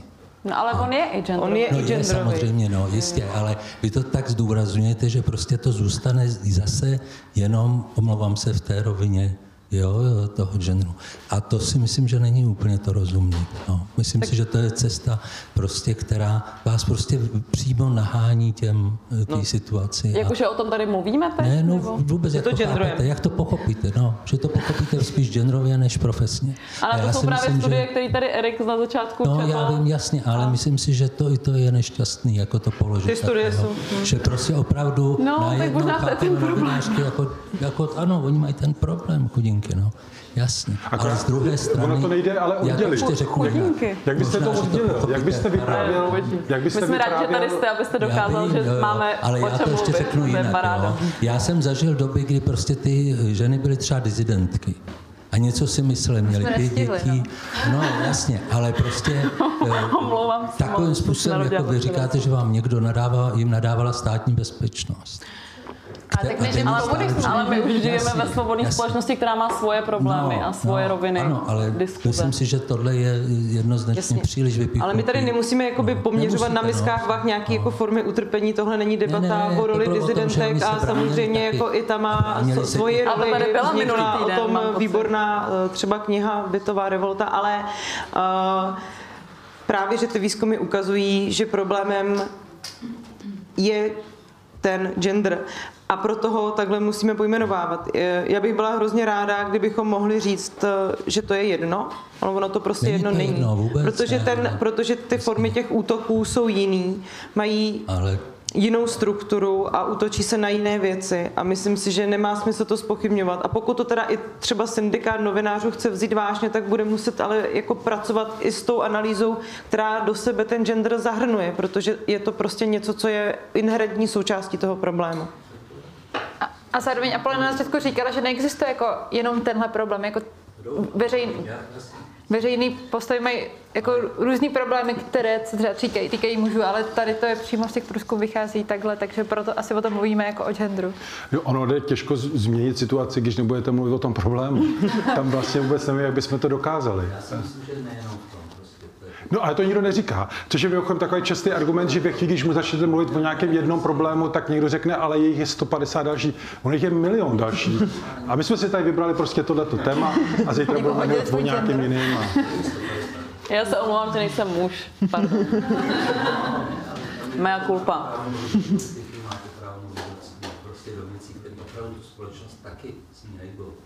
Ale to dělají všechny ty tři, co tady vidíte, tak, tak to dělají, jenom já jsem si vybral tohleto téma, zeptal jsem se na tohleto téma a to je celý příběh. Jestli máte máme... předplatný Respektu, tak to určitě víte, takže... Máme, máme nějaký další a dotaz? Já mu, no, pardon, Tamhle... se nechal prošpadne sem.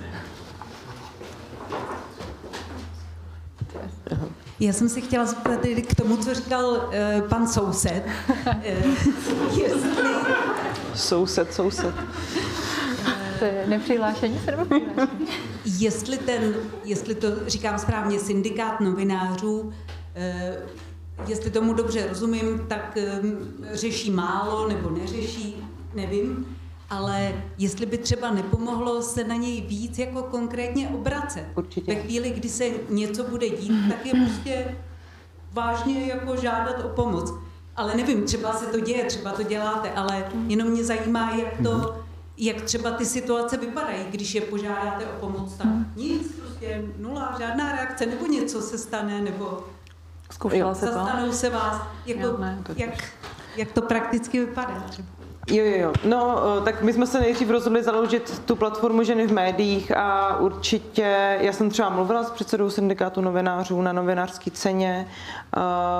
Myslím si, že máte pravdu v tom, že určitě bychom ty platformy měli žádat o větší pomoc, tak proto to já tak furt říkám. Já taky zároveň trochu čekám, že by ty profesní organizace mohly projevit větší aktivitu v tom, jo? Oni prostě mají nějaký zázemí, mají nějaký peníze, můžou se tomu té problematice věnovat, ale souhlasím v tom, že určitě to můžeme dělat i více a já za sebe to prostě třeba více dělat chci a plánuju to, no, jenom prostě jsem teď měla tu agendu s těma ženama v médiích a chtěli jsme vstoupit do toho pole odsud. A ten syndikát se také jako vyvíjí, tam jsou teď no. jako no, noví lidi, kteří se to snaží nějakým způsobem jako posouvat, ale zároveň jako dlouho to platilo za hodně slabou instituci, co mm. se týče jako toho, že i kdyby se proti něčemu vymezili, tak já nevím, jestli by si to někdo všimnul, jo, jakože trochu teď jako přeháním, ale že třeba pro mě vždycky bylo Pomoc, mnohem ne. zásadnější mít tu redakci, která, když se vymezá, tak vlastně byla mnohem silnější než ten syndikát, což, což se třeba doufám může změnit s tím, že tam přichází noví lidi, kteří se to snaží nějak otvírat. No, no já jsem to teda se přiznám, nikdy ani se nepokoušela na ně obrátit, protože jsem je právě nebrala jako instituci, která má nějaký dopad a vlastně nastavený nějaký systémový mechanismy, který by mi mohly pomoct, no, což myslím, že tak zatím opravdu nebylo, ale třeba se to hmm. změní. Rozumím, já se tam i kvůli jako svojí profesi, že vlastně cítím tuhle obavu, jako by se na tu zastřešující profesní organizaci obrátit, ale vlastně si říkám, ne, to by měl být jejich úkol, jako... Určitě, ne, určitě měl. Vyšším Silvičkou. hm, jaký další dotaz? Bude pan, tamhle dostane mikrofon. Jo, tak jenom jsem se chtěla zeptat, právě jak se bavíme, nebo jak se bavíte o té unii a syndikátu novinářů, jestli třeba máte zkušenost s tím, jak to funguje v ostatních evropských zemích, třeba jako ve středoevropském prostoru, nebo jestli tam třeba právě mají silnější zastoupení novináři, anebo je to prostě prozatímní pasivita česká, jako nějaká naše zase ojedinělá zkušenost. Děkuju moc. Tak kromě těch národních organizací jsou vlastně i nějaký celonárodní, teda celoevropský, těch je celá řada. Zároveň moje zkušenost je, že tam se rozvíjí, nebo když jsem byla několikrát třeba na nějakých mítincích Evropské novinářské ceny, tak jsme tam byli součástí jako mnoha různých workshopů a tam se rozvíjí trošku úplně jiný typ debaty, než na který jsme zvyklí. Myslím v tom postkomunistickém světě, já myslím, že my se až poslední roky učíme otřepat se z toho, že nějaká kolektivní snaha neznamená něco a priorně negativního nebo a priorně svazáckého, že to vlastně může být nějaká podpůrná síť. Typicky se dá ale podle mě i z těch výzkumů prokázat, že ty profesní organizace jsou slabší v zemích, které v uvozovkách, já nerada to slovo používám, mají tu demokracii křehčí. A to znamená, že v Německu, krom toho, že už existují samozřejmě různé úrovně etických kodexů, i jak vlastně se chovat na těch sítích, jak mají ty redakce reagovat, tak ty redakce třeba samotné prošly několika proškoleníma, je to nějaký problém, kterému se tam ty lidi seriózně věnují, jsou na to vyčleněny třeba peníze pro nějaké neziskové organizace, které mediálně ty, um, ty různé redakce vzdělávají. Sami ty redakce si nastavují nějaké cíle, jak tomu vlastně zabraňovat, jak jsem třeba mluvila o té strategii B B C padesát na padesát, tak to taky vlastně vzniklo v nějaké reakci na to, že existuje něco jako online mizogynie a že jako dobré je jí čelit i nějakou veřejnou podporou žen a jejich účasti v tom veřejném podp- prostoru jako takovém. Takže já bych řekla, že ten problém, neřekla bych, že je typicky jenom náš, stačí se jako určitě třeba pojat na Slovensku, kde jako k čemu tam prostě je možné, aby tam docházelo třeba ze strany politických elit k nazývání prostě novinářů a novinářek prostitutkama, jo, tak asi v tomhle prostředí se my nepohybujeme, já nechci nějak jako degradovat Slovensko nebo ho nějak paternalizovat, ale jako uh, určitě prostě chci říct, že ty profesní organizace mají obecně horší jméno, nebo důvěru v ně, stejně jako důvěru v ty instituce v těch zemích, které jsou postkomunistický, protože teprve hledáme tu cestu, jak se té kolektivitě, lepší kolektivitě, dobré kolektivitě znovu učit. To podepisuji, zároveň ale platí, že když se kouknete na ty analýzy, tak ten problém je ve všech zemích. Přesně tak. A, a, a zatím se úplně neví, co s tím, ale někde jsou dál v té definici toho problému a chodí nějakým způsobem pomáhat. Ale a, tam vzadu se hlásí pán. Ten, co sedí. A, ten sedící. Já mám jenom jednoduchý dotaz na Apolenu, jak to dopadlo na té policii, jak to, nebo jak to vůbec tam probíhá. Jo. Děkuji. Ohledně toho stalkera, no, uh, ta zkušenost byla strašně příjemná, my jsme ho vlastně nahlásili, on, on si mě pak ten pan policista předvolal, já jsem tam strávila nějaký odpoledne. Co jsi řekla, že to je příjemná zkušenost? No, ale byla, jo, jako, jo, jo, protože on se vlastně tomu problému dost seriózně věnoval, prošli jsme si všechny ty maily, bavili jsme se, kde jsem se cítila už nějak jako ohrožena a já chci teda fakt říct, že já jsem sekundární oběť. Táňa prostě jako reálně dostává tyhle zprávy sedm let a střídá se v nich jako věci typu, že by ji hodil pod tramvaj pod to, že ji prostě miluje a chce si ji vzít, jo. To jsou prostě jako úplně uh, specifické věci. Uh, já jsem měla jenom uh, fakt takovej slabý odvar. Uh, Oni ho teda vyzvali k tomu, aby se dostavil, on se dostavil a pak to asi na půl roku utichlo. Takže já jsem tehdy ten náš krok, že jsme to šli nahlásit, vnímala velmi pozitivně.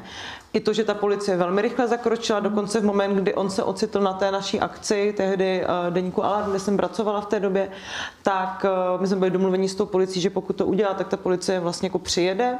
Pokud on nebude chtít opustit ten areál, on ho jako opustil.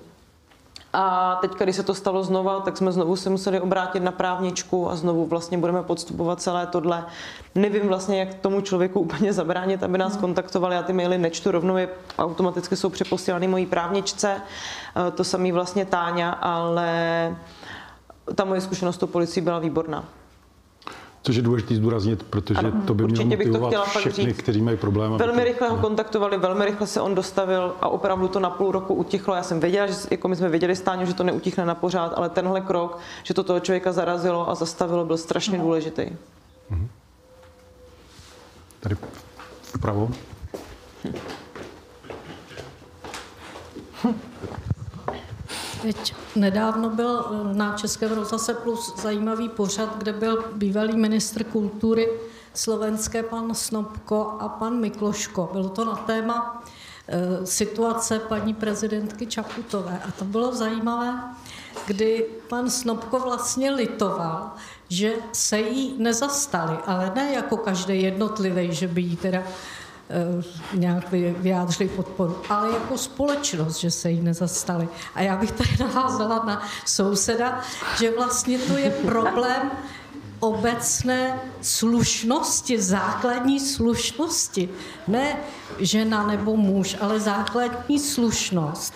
A že my si necháváme, nebo konstatovali, že na tom Slovensku, a my možná taky, si necháváme tu laťku klesat nízko, co ještě jako je možné si dovolit ve veřejném prostoru a jeden ke druhému. Tak jestli tohle to není důležité, aby se slušní lidi ozvali, ale tak nějak víc, nejen každý jednotlivě. Tak, tak vyzněl ten pořad, mně se to moc líbilo a přesně teď jsem si na to vzpomněla. Hmm. Tak myslím, že my jsme tady všichni velmi pro slušnost. Ne, já to chápu, chápu, ale jako vlastně mně přijde důležitý říct, že třeba to, čemu Zuzana Čaputová čelí a vlastně v Respektu se tomu jako dlouhodobě věnují, tak je to spíš věc na ně, jako taky má tu genderový pozadí. Jo? Jako my vidíme odcházet jednu kvalitní političku za druhou, který prostě nejsou schopný ustát ten tlak, který má velmi specifickou podobu a musíme se ptát, jestli tohle prostředí té politiky jako máme tolerovat nadále tímhle způsobem. No. Jako ta situace není podobná, ale tehdy na Andreje Kisku nebyly takovýhle reakce. Jasně, to Slovensko je teď momentálně horší situaci, ale ve chvíli, kdy on se jako rozhodl nekandidovat, tak, tak byly tam negativní reakce, ale neútočili na... Nemluví něko, se o jeho no. slabosti, nemluví se o tom, jestli vůbec tam má místo v té hmm. politice na takto vysoké funkci. Neříká se, no tak muž, to se dalo čekat, že už to prostě jako dál nedá. To všechno, měl toho moc. To všechno je ten gender, jo? To je jasný, že se musí starat zní, o děti, uh... Kiska. Potřebujou ho doma. Který ona je, jestli bude nebo nebude kandidovat. Tam se ta debata vlastně potom svezla na tu slušnost, nakolik společnost toleruje neslušnost, agresi, veřejnost.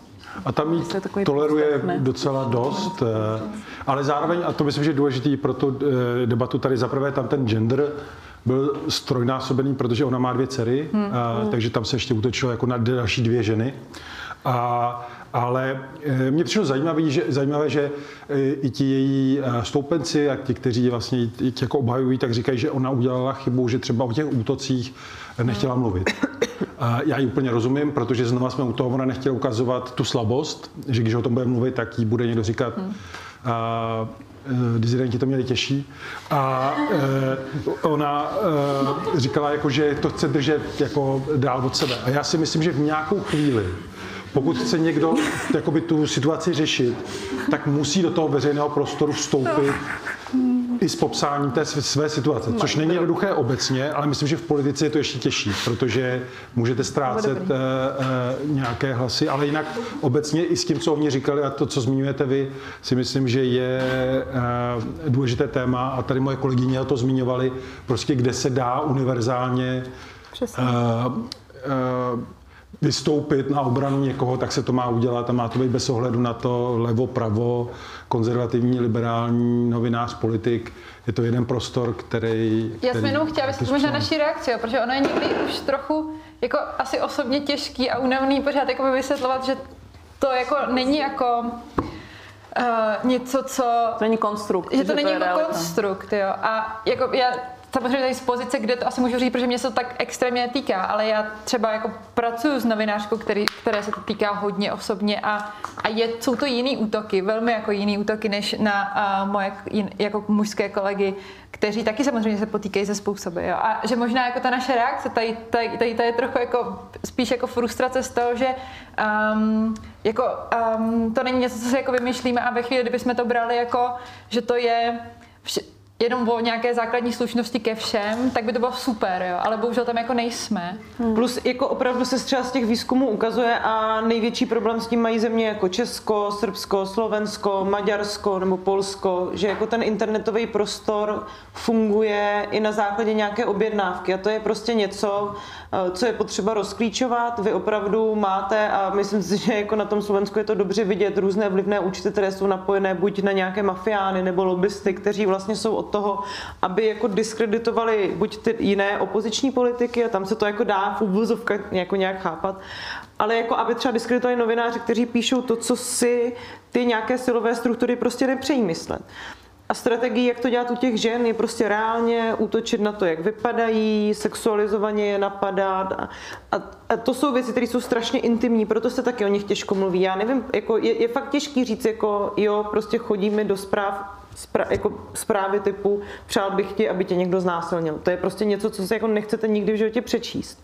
A je taky těžké o tom mluvit, protože se vás to jako dotýká hro- hrozně na nějaký intimní rovině. Jo? Jako já bych to, když mi někdo řekne přál, přeju se, aby zemřela, tak je to taky strašný, ale to znásilnění je jakoby forma ponížení, která má jakoby strašně genderový charakter. Prostě někdo mě chce vidět poníženou, znásilněnou. A je to jako těžký otvírat. A chci říct, že ten problém vlastně souvisí i s nějakým I s tou, a Andrej Babiš to dělal taky, ale jako dělá to bohužel i třeba jako některé části té současné vlády, že využívají tady těchto parakanálů k tomu, aby jako ostrakizovali ty svý nepřátele a těma nepřátelema se stávají i ti novináři a novinářky a to je nutný odmítnout, protože a popsat tu strukturu, protože to prostě nejde, jako není možné, aby vlivný účty prostě útočily na novinářky a jenom protože si někdo myslí, že by neměli by v tom veřejném prostoru, ale i na novináře, tam už to potom samozřejmě má to. Ale že to není jenom ta slušnost, ale může to být i ta kampaň, chci říct tak. Já bych dal poslední dvě otázky, tam myslím, že se paní vpravo v bílém ano hlásila, tak tam bych dal. Děkuji. Já jsem se lékala, děkuji. Prostě nedostane slovo radši. Jo, já moc děkuju. Uh, já chápu, že Linda i Apolena tím jako hodně žijí a já bych ráda navázala jako tady na paní, ale na mě to působí strašně ufnukaně. A tady ty problémy jsou prostě jako v celé společnosti. A jestli už se třeba jako necítí fakt jako unaveny a jako vyčerpány, jo, protože tady jsme se úplně jako odchýlili od nějaké podstaty a řešíme pořád jako něčí emoce. Ale na mě je to prostě jako z pohledu ženy prostě fakt jako fňukání, jako pořád dokola, že už třeba člověk na to asi jako nemá. A psát jako blbosti na Twitteru, pak se jako nechat urážet blbostmi od Topolánka, pak se z toho jako někde psychicky hroutit, jako to není téma, wow. No, to je jako novinařina tohle, to je jako, jestli máte někdo čas, tak jako OK. A Apolena mimo Twitteru napsala a udělala spoustu skvělých textů, článků, mimo jiné rozkryla velice důležitý mechanismus sexuálního obtěžování a tak dále. Udělala spoustu, spoustu skvělých věcí, jestli teda měříte hlavně na no, ně. A podle mě jakoby, tady podle mě přilížíte jeden zásadní jako fakt, my si to nevybíráme. To není jako, my si jestli vybíráme být jako my chceme být novinářky a ve chvíli, kdy jste novinářky, tak jste automaticky součástí nějakého veřejného prostoru, kde jste jako předmětem spousty věcí. A to není jako tak, že máme... Ex... No tohle tak je téma. Tohle je téma. Proto tady jsme a tohle je téma. A, to téma. A můžu se zeptat, a vy nemáte pocit, že jste tady ztratila hromadu času tím, že jste nás musela teda poslouchat? Jako? Protože ale když... ten název té debaty byl jasný. Jak se žije novinářkám v dnešní době, tak proč jste přišla? Když tak počkejte na mikrofon, ať vás slyšíme líp. My vůbec neslyšíme. Já si myslím, že dobrý, jako nejste jako jediné ženy, jo, takhle. Prosím? A které fungují ve veřejném prostoru. A když tady jako pán říkal, jako i to S T B, já to nechci vůbec srovnávat, nechci se k těm věcem vracet, ale tady byly jako úplně jiný výhrušky, jo. A tady máte jako prostě, tady někteří se hroutí psychicky a skládají se prostě jako... Jakože vám nepřijde dostatečně tvrdý, když prostě lidem se vyhrožuje třeba znásilněním? Já si myslím jako, jo a myslíte si jako, že jste jako jediná? Tak... No nemyslím si, že já jsem jediná. To nemyslíte vážně, to, opravdu. Ale proč, by si, proč bych si měla myslet, že jsem jediná? Jako, já to je úplně, pardon, já mě, mě to... Já to jako chci řešit, dobře. Ne, ne, mě, mě to mrzí, pokud to vnímáte jako fňukání, na to máte samozřejmě právo, já vám to jako rozhodně nebudu brát, ale to je přesně ten framing, který vlastně zabraňuje o, o těch mechanismech mluvit, protože někdo přijde a zbagatelizuje to. A jako já právě proto, že si myslím, že, jsem ne, že nejsem jediná, mm-hmm. tak tady sedím a využívám svého dostatečně privilegovaného postavení k tomu, abych o tom problému mluvila. A nedělá mi to úplně nejlíp. Vy si myslíte, že je strašně příjemný přijít před publikum padesáti lidí a vysvětlovat tady, co se vám děje v nějakém každodenním životě. To opravdu není něco příjemného. Já bych se mnohem radši bavila o tom, na jaký kauze pracuju a co mě zajímá, jako o mnoha jiných tématech, ale bohužel tohle je součástí mojí práce, kterou, jak říká Andrea, jsem se nevybrala a moje kolegyně to mají podobně. A právě proto, že nejsme jediný, se pořádá tahle debata, protože jsou na to data, jsou na to výzkumy a je to nějaká sdílená zkušenost, která ohrožuje kvalitu té žurnalistiky, protože pokud přistoupíme na to, že to, co se tady odehrává, je fňukání, tak ten další krok je, že ty ženy to přestanou říkat a další krok je, že z toho veřejného prostoru zmizí a vám ty témata začnou chybět a nebudou tam a ten hlas nebude zastoupený a ta společnost přijde o nějaký vzácný zkušenosti a vzácný pohledy, který tvoří tu mnohost, která je demokratická. Já to chápu. Já akorát bych chtěla pochopit, jako uh, mě občas chybí vážně jako argumenty, protože na tom Twitteru i všude, pokud jako uh, si za některými věcmi stojíte, tak vás přece se tam nebudou dotýkat takový jako s prominutím jako občas. Teď se nechci bavit o sexuálním jako zneužívání, ale když se bavím a zůstanu u těch článků a u té novinařiny. Tak, ale to nejsou komentáře k novinařině. Občas chybí vážně jako argumenty potom. A tam no. jako, že vás potom začne někdo urážet jako sexuálně, to už je jako druhá věc, ale vy toho člověka jako můžete sesadit argumenty, které mě tam prostě občas chybí. To bychom nedělali nic jiného, než sesazovali. Já to jenom dořeknu. Máte tam ženský, který vám jako argumentují a některé věci vám jako vyargumentují. A pak tam vidíte nějakého prasáka, který jako se zbytečně do nich naváží, protože vlastně jim nestačí. A mě tady vlastně jako chybí občas ty věci, že vy se, vás se dotkne nějaká jako sexualita, ale vlastně vy jako nezůstanete u tématu, který si jako neobhájíte a to si jako neustojíte. A pak můžete působit jako přecitlivěla a pak to Polánek ví, že vám tam napíše něco takového a vy to budete řešit. A to vlastně jsou věci, které mě u těch věcí jako chybí, protože tam sleduju ženský, který si napíšou své texty a ty si jako obhájí a dokáží prostě uh, i tam z některých jako... nepříjemných komentářů to vlastně otočit, že to jde vidět, jako, že prostě ten člověk je jako mimo a naváží se vám do velkých prsou, když jako o to vlastně v podstatě celou dobu vůbec jako nejde. A tady já jako vidím jako trošku jako v některých věcech to, mm, že mi vlastně jako proč mám reagovat jako na komentář, který jako v tu chvíli můžu ho usadit, jako, ale vlastně jako jinak. Tam mi to jako chybí. Tam, ale vy asi možná spojujete, aspoň z mého pohledu, spojujete dvě věci. A jedno je, když napíšete text na nějaké téma, někdo na to reaguje třeba i přehnanou kritikou, to tady padlo, tak to je úplně v pohodě.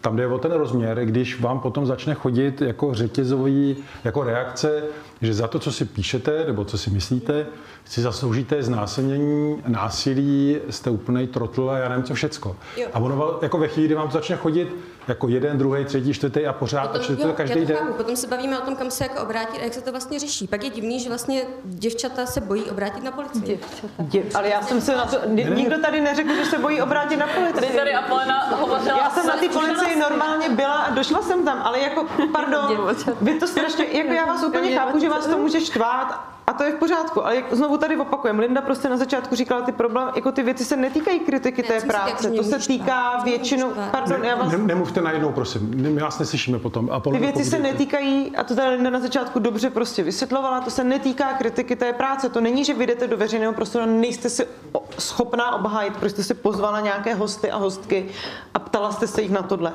O tom tady vůbec ne, nikdy nedostanete dneska ani prostor. A jestli vám jako přijde normální, že bývalý premiér někomu nadává do krávy, tak to je spíš váš problém než můj. To mě jako mrzí, já to nevnímám jako fňukání. No tak je sprostej, ale co já s tím mám dělat? No ale v pořádku, tak se to legitimizujte. Jenom prostě my jsme tady od toho, abychom zvedli nějaký problém a hlas. Ale já myslím, že to může někoho dotknout. Útočil na vás někdy někdo veřejně na internetu? Jo. A jak jste se cítila?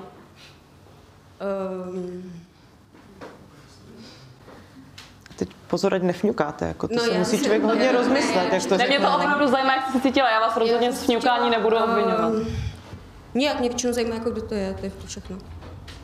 Teď jsem nerozuměla, Taky. pardon. Um, mě zajímá, jako kdo to je, nebo co to je, nebo jak to funguje, tady ty věci. Já se ptám, jak jste se cítila, když na vás někdo útočil na internetu? Um, asi, dám, um, víte, asi líp, než když na mě jako útočí ve veřejném prostoru.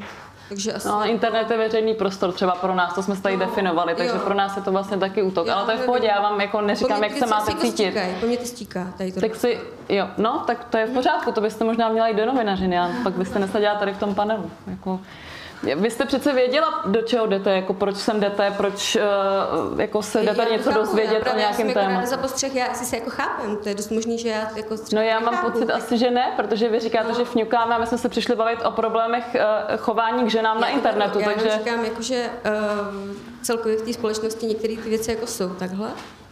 A, a je dobře se o nich bavit a měnit je, ne? Nebo? To každopádně, já jenom, jestli prostě třeba někteří zase jako tady se sklouzává do nějakých jako hodně jako bublin a některé věci se jako neberou tak úplně jako... Tak, tak my jsme tady jako by tři ženy z úplně jiných médií, z, mm-hmm. jako, jo, možná máme nějakou generační zkušenost, i, ta, i ty naše zkušenosti se liší, jo. Mm-hmm. Neřekla bych, že se to odehrává nutně ne, nějak jako, bublinově, jo. Ty věci mi přijde, Počkejte, jako... nechte, nechte domluvit Apolenu a pak vy neslyšíme se vzájemně. A zároveň, a to si myslím, že je fakt důležitý zopakovat, existují na to globální výzkumy mezi novinářkama, dokonce... Uh, International Press Institute varoval minulý rok v té své své nebo Reportéři bez hranic, že v České republice se velmi zhoršilo, zhoršila atmosféra chování vůči ženám novinářkám a že to do budoucna bude představovat velký problém, protože ženy nebudou chtít chodit do debat, nebudou se chtít účastnit toho veřejného prostoru. Ta věc existuje. To, že my k tomu máme nějaké emoce a to, že k tomu máme nějaký prožitek, je myslím dost legitimní. Jsou to věci, které nám jako velmi zasahují do života. Chápu, že to na vás může působit ufňukaně. Jako snažíme se být maximálně otevřený, protože to vnímáme jako důležitý o tom mluvit. Není to fakt jednoduchý, jo? Není to jako něco, já nejst, jako není mi příjemně, že musím popisovat, že prostě někdo vyhrožuje mým dětem. Jo? Není to prostě příjemná situace. Ale na druhou stranu to téma tady je a my ho jako nezměníme, pokud se budeme tvářit, že jako je lepší o něm nemluvit nebo že je lepší ho přecházet. Ta citlivost té společnosti musí být nastavená i s nějakým ohledem na jedince, kteří to prostě zvládají hůř. A my jsme ještě podle mě lidi, kteří to zvládají jako relativně dobře. Ty hůř, kteří to zvládali hůř, mezi náma už těma mezi novinářkama nejsou aktivní. A to je ten problém, jo. Jo, já děkuju. Já děkuju za diskuzi, jsem moc jako ráda. Já už to budu končit, já to zakončím. Já jenom, že mi přijdou některé věci takové jako utopické a vlastně jo, na jednu stranu, když se podíváte, jak někteří ti novináři by se měli jako spojovat a tak, tak v podstatě já si dokážu představit, jak někteří jako novináři by se tady jako dokázali spojit, když tady máte novináři, kteří jako podporují uh, různé dezinformace a... To nejsou novináři. To, to nejsou novináři. Uh, ne, já vím, ale tak třeba, když se podíváte, co říkal teďka pan Půr, že on je hybridní novinář, nebo co to je? Pan Půr není novinář, toho prosím, ne. Ale jako vlastně, tak dobře, tak zase prostě... Tak my se budeme spojovat nějak ne, a ono to nějak dopadne. Uh, že vlastně jako tady, my tady nemáme ani tu ty novináři nějak začlenění vlastně takhle do jednoho spolku. Dobře, já vás nechám. Já, já, já vám děkuji za, za, za to, že jste nám trochu tu debatu nakonec jako rozproudila, ale eh, jenom jsem chtěl ještě připomenout, čím jsem celou tu debatu eh, dneska začínal, a tak reaguji ještě na tu vaši zmínku, že eh, si Apolena myslí, že jediná není eh, ten, ten výzkum. Prostě když to zažívá sedmdesát pět procent dotázaných novinářek, ukazuje, že to je celkem univerzální e, problém. A ještě jeden e, rozdíl mezi, a to vůbec nemyslím osobně, ten rozdíl mezi vámi a jimi je, že je každý zná. A to znamená, potom ten útok jako se zvětšuje, je mnohem adresnější a myslím si, že zkuste se jako vžít do něčeho, co myslím, že nezažíváte a zkuste si to představit, co to je, když to máte prostě pořád a dokola a dokola a věřte mi, že to není vůbec jednoduchá situace pro kohokoliv, a jedno jestli je to novinář nebo novinářka, ale tady to má prostě ještě nějaký jiný rozměr, o který jsme se doufám, se tady pokusili nastínit. Možná se to v něčem nepovedlo, ale to maximálně budou, budou díky mým špatným otázkám. Já se... Nebo našemu fňukám. Ne, ne, ne to, to, to ne. Já tu debatu musím ukončit a právě jsem chtěl poděkovat za to, že jste vůbec nefňukali, dobře jste popisovali a otevřeně to, s čím se potkáváte. Já si toho moc vážím. Myslím, že tato debata rozhodně nebude ani u nás, ale obecně ani poslední. Takže na jednu stranu bohužel, na jednu stranu boudí. Takže ještě jednou moc děkuju. Hosty, hostkami byla Linda Bartošová, Andrea Procházková a Apolena Rychlíková. A děkujeme za to, že jste přišli. Děkujeme.